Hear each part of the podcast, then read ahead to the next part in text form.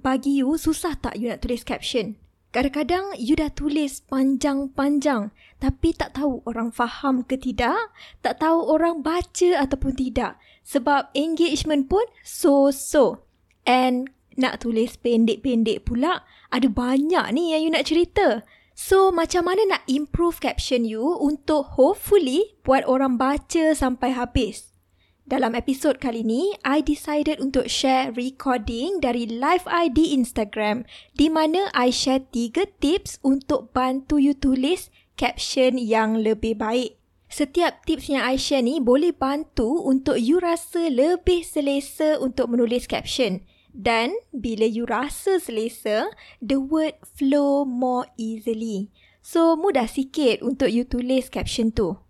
Are you ready? I know you are, but before we dive in, it's time for a listener shout out. And this is a review from Arina Rahman.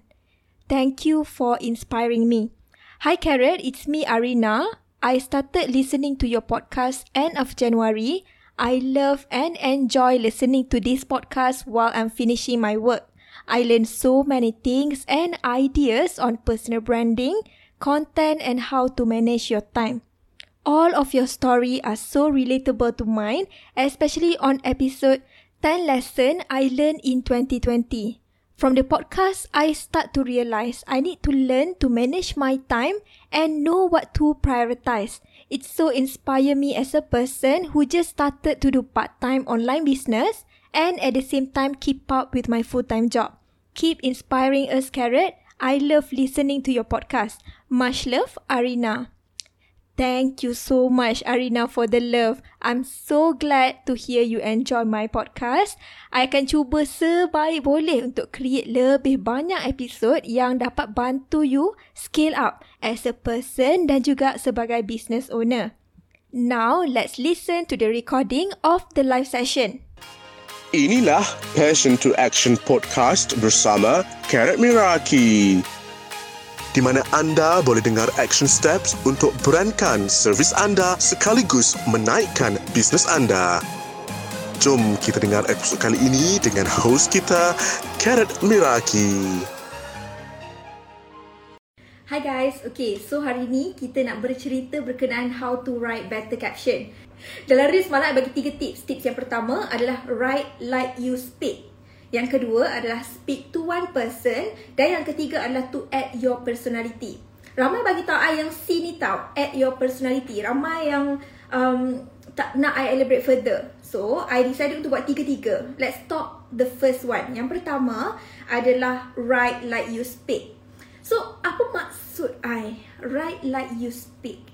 Okay, bila you buat um, personal branding dan bila you buat business kan dalam IG you, setiap IG ataupun setiap IG profile ada cara penyampaian yang berbeza. Cara penyampaian yang berbeza. So, bila I cakap write like you speak, maksud dia you kena tulis caption macam you tengah bercakap. Bercakap one of the biggest mistake yang I nampak over and over again adalah kaku. Kita lalu kaku dan menyebabkan orang baca tu tak dapat feeling apa-apa tau. So dia baca tu betul dia move on. Ah macam tu kita tak nak. Kita tak nak orang macam tu. Okay, kita nak mereka baca sampai habis. Okay, betul? So, kalau kita nak ba- mereka baca sampai habis, apa yang kita boleh buat adalah you have to write like you are speaking to a person. Faham tak? Macam you tengah bercakap dengan orang tu kalau um, I, I believe sekarang ni dah ramai new follower. Tapi kalau follower yang lama follower I kalau you tengok content I kan you akan nampak yang cara I menulis caption sebiji macam cara I bercakap. Macam I bercakap dalam IG story sama je dengan caption. Betul tak? Dan sama juga kalau you pernah attend my class pun sama juga Manglish Malay, Malay campur English I campur cara I bercakap sama. So, bila um, dia tally dekat IG story, dekat caption, dekat video dan sebagainya, orang akan rasa lebih rapat dengan you. Connection tu akan lebih kuat. Ha, connection tu akan lebih kuat. Which is why you nak menulis macam you bercakap. Dan another thing, bila you menulis macam you bercakap, you akan rasa lebih kurang kekok lebih kurang kekok sebab you are not trying to be someone else Okay, macam alam macam ni cara yang sebetulnya macam tu kan. Bila you nak menulis untuk caption, you fokus copywriting formula ni kepada bila you nak share berkenaan produk dan juga bila you nak fokus untuk selling. Dua tu. Kalau you nak fokus untuk communicate, communicate, you nak bina trust, you nak bina relationship dalam caption, write like you speak. Macam mana you bercakap?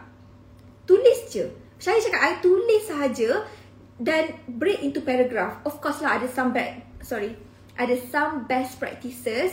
Sebagai contoh, you kena masukkan headline, you kena body you tu kena ada story dan sebagainya.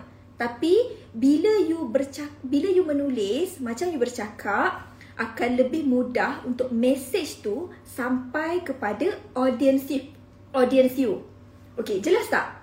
Okay, so itulah point yang pertama. Write like you speak. A quick word from our sponsor. Today's episode is sponsored by my online workshop Content That Convert ataupun CTC. If you are currently selling on Instagram then you dah lama buat content but somehow still tak dapat the engagement and the new follower yang you tunggu-tunggu, Join my online workshop Content That Convert di mana I akan share 7 secret untuk bantu you create content that convert better on Instagram. To join, go to carrotmeraki.com slash ctc ataupun klik link dekat Instagram bio at carrot. I masukkan juga link di dalam description episod ini supaya you boleh terus klik to find out more. Now, let's continue with our session. Let's go through the second point. Second tips yang I bagi adalah speak to one person. Okay, apa maksud bercakap dengan satu orang? You rasa kan, um, bila I bercakap sekarang dengan you, you rasa tak macam I bercakap dengan you? You rasa tak macam bila you tengok IG story, sorry, bila you tengok live ni, you rasa tak like I'm speaking to you? Okay, ada satu perkara yang I nak you take note tau. Di mana kalau um, I banyak bagi contoh I lah. Tapi yang I selalu buat adalah I akan fokus untuk bercakap kepada satu orang. Satu orang. So I gunakan perkataan apa? I gunakan perkataan apa? I gunakan perkataan you. I gunakan perkataan you. You nampak tak apa yang I cuba buat dan kenapa I cakap dengan you? I tak cakap, hai korang, okay korang ada masalah tak? Korang boleh tak share? Korang boleh tak cerita dengan I? Uh, kenapa korang suka? Uh, tak ada. Betul tak? Tak ada. I akan sentiasa communicate dalam caption I, dalam IG story, I cakap I dengan you. I dengan you. Tapi of course ada juga masa-masa I akan terguys macam hi guys uh, macam itulah. Tapi kalau kalau boleh jangan ulang kesilapan I tu. Gunakan jangan gunakan uh, hi korang Hi you guys. Hi everyone. Hi semua. Ha, itu semua macam you bercakap dengan sekumpulan orang. Instead, you fokus untuk bercakap kepada satu orang. Okay, contohnya macam I bercakap dengan Amy. Hi Amy. Okay, so hari ni I nak cerita dengan you. Macam ni you sendiri boleh buat caption dengan lebih baik. Nampak macam I bercakap dengan Amy. Sebab I gunakan nama Amy. Okay, so the idea is bila you nak bercakap dengan satu orang yang cara yang paling mudah ataupun tips yang I bagi student I adalah um, bila mereka buat exercise target audience I suruh mereka letak nama nama. Macam I I ada target audience I sendiri which is Alia dengan Azimah. Ada dua orang. So let's say bila I nak buat caption I akan tulis atas tu kepada Azimah. Ibarat lah ibarat okay? Kepada Azimah ni I nak cerita apa ke Azimah ni? Azimah I tahu you tengah struggle sekarang ni sebab yelah um, uh, PKP pun tiba-tiba dah 3.0 dan sebagainya. Contoh lah eh contoh. So bila I tulis tu kan bila I nak upload tu I padam lah nama Azimah faham tak mentally tu kita bercakap dengan Azimah ha kita bercakap dengan Azimah jelas eh so kita bukannya macam bercakap dengan uh, itulah you all kalau you all rasa you all struggle sangat dengan kulit you all tu ha you all DM lah nanti kita cerita-cerita itu macam dia bercakap dengan sekumpulan orang Okay, ayat you akan menjadi general. Ha, macam tu. Nampak tak? Nampak tak macam mana? Sikit je kita shift. Sikit saja kita shift boleh bantu you untuk improve your caption dan buat orang rasa nak baca dan buat orang rasa macam relatable dengan apa yang mereka baca tu. Dan benda tu sangat kecil tau. Kita tak perasan. Kita tak perasan. Dan I sendiri pun pernah buat mistake tu juga. To be honest, I tak cakap I wow. Ah, tak, tak ada. Tak ada. Even for my client pun, I ada juga buat korang. Tapi usually that one sebab I dah tengok audience itu dah respond well to korang. Ha, macam tu tau. Tapi of course, kalau boleh, gunakan caption, sorry, gunakan um, kata nama yang direct. Macam kita nak buat dialog. Ha, kita nak buat dialog bukan apa? Bukan monolog. Okey, contoh-contoh um, kata ganti nama yang kita boleh guna. Macam yang uh, Z Miracle cakap, saya awak. Boleh. Boleh. Saya awak, I you, uh, kita awak, apa? Aku hang. kalau kalau yang kedah ke ke aku hang, hampa, uh, semua tu semua tu boleh. Semua tu boleh. Koma, kalau you bahasa utara koma. Ha, kalau Kelantan mu. Ha, okay. Semua boleh. Itu bergantung. Dan at the end of the day, one thing yang you kena take note adalah your brand voice. Your brand voice. Apa brand voice you? Contohnya macam ada je successful influencer ataupun brand digunakan dia bukan brand lah dia influencer personal brand digunakan aku kau sebab dia treat kawan dia treat follower dia macam kawan-kawan. Dia treat follower dia macam kawan-kawan. So, dia biasa bercakap dengan kawan-kawan aku kau. Ha, macam tu tau. So, dia gunakan aku kau. Tak ada masalah. Sebab orang yang yang penting tu audience tu respon macam mana. Macam I, I memang bercakap dengan kawan-kawan I, I you. Most of them lah ada juga yang aku kau, tapi most of them akan cakap I you. So, bila I bercakap dekat kamera macam sekarang dalam live dan bercakap dengan you, I gunakan um, cara I bercakap lah which is I you yang paling I selesa. Ha, yang paling I selesa. Okay eh? So far jelas tak tips yang kedua? Tips yang pertama tadi adalah write like you speak. Yang kedua adalah speak to one person. Jelas tak? One of my student, Cuci Expert.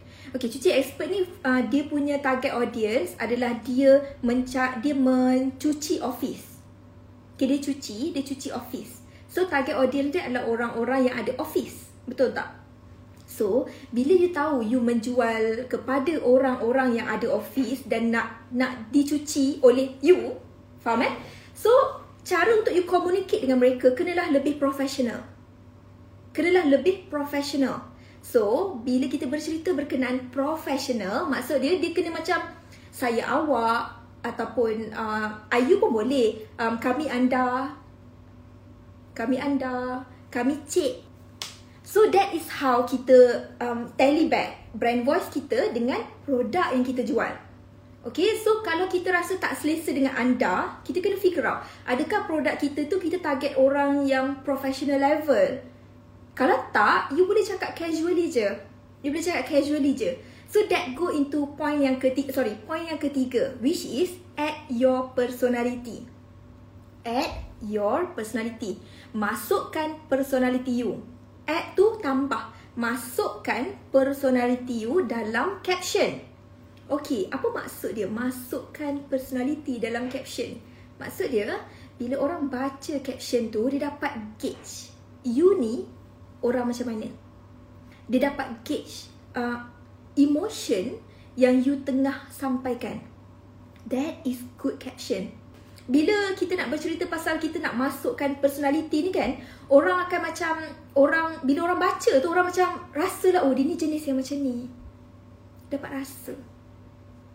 Ha, dapat rasa. Okay. Dan um, satu benda yang I rasa penting bila you masukkan personality you adalah dia akan tunjukkan the real you. At the end of the day, bila you buat personal brand adalah untuk bina know, like and trust dengan pelanggan you tau. Dengan potential pelanggan. So, bila you buat caption dan masukkan personality, orang rasa lagi dekat. Orang akan rasa lagi dekat. Dan orang akan rasa macam lagi lagi macam connect dengan you. Macam I faham I faham apa maksud carrot. Ah, macam tu tau. Macam I faham apa maksud Fauzan. Ah, macam tu. Macam oh I suka Fauzan ni sebab Fauzan ni bila dia explain sangat macam ni macam ni.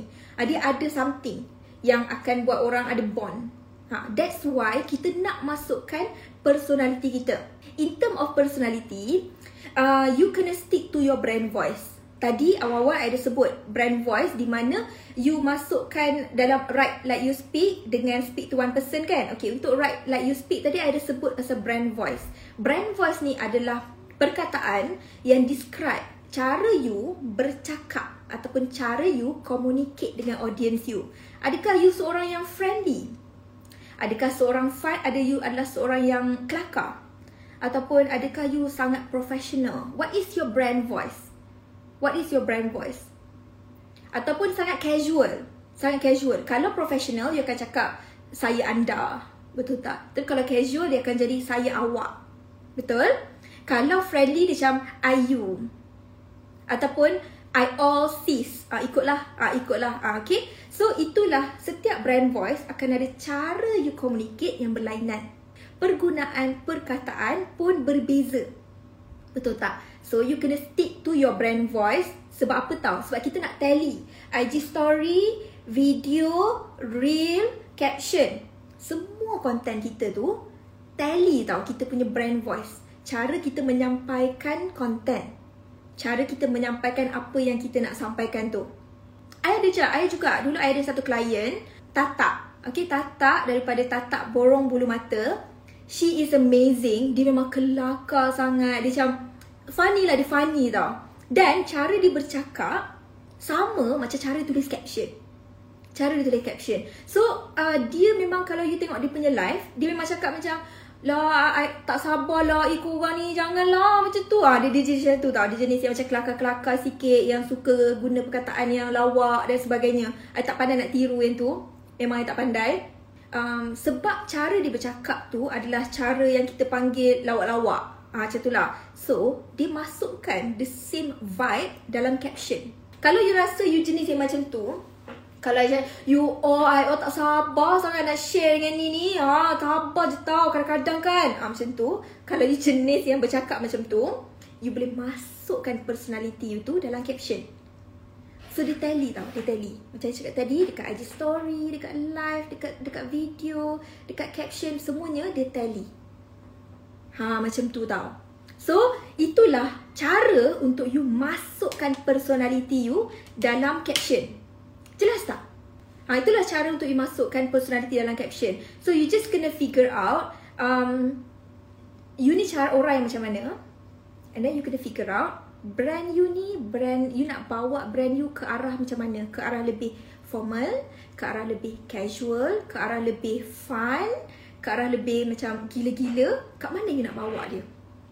Lepas tu, you cuba figure out cara untuk communicate.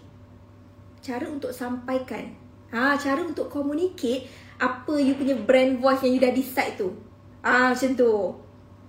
I ulang balik, kita recap. Kita recap tiga tips yang I dah share kat dalam reel semalam. Tips yang pertama adalah write like you speak. Maksud dia, you kena menulis caption macam you bercakap. Macam you bercakap dengan kawan you. Macam you bercakap dengan seseorang.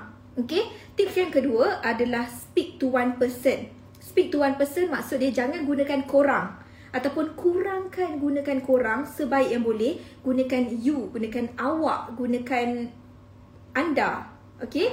Tips yang ketiga adalah add your personality add your personality tu maksud dia you kena masukkan cara you diri you ni orang yang macam mana masukkan dalam caption untuk grab attention dan membuatkan caption itu lebih relatable ha, lebih relatable There you have it, the recording from my live session on Instagram.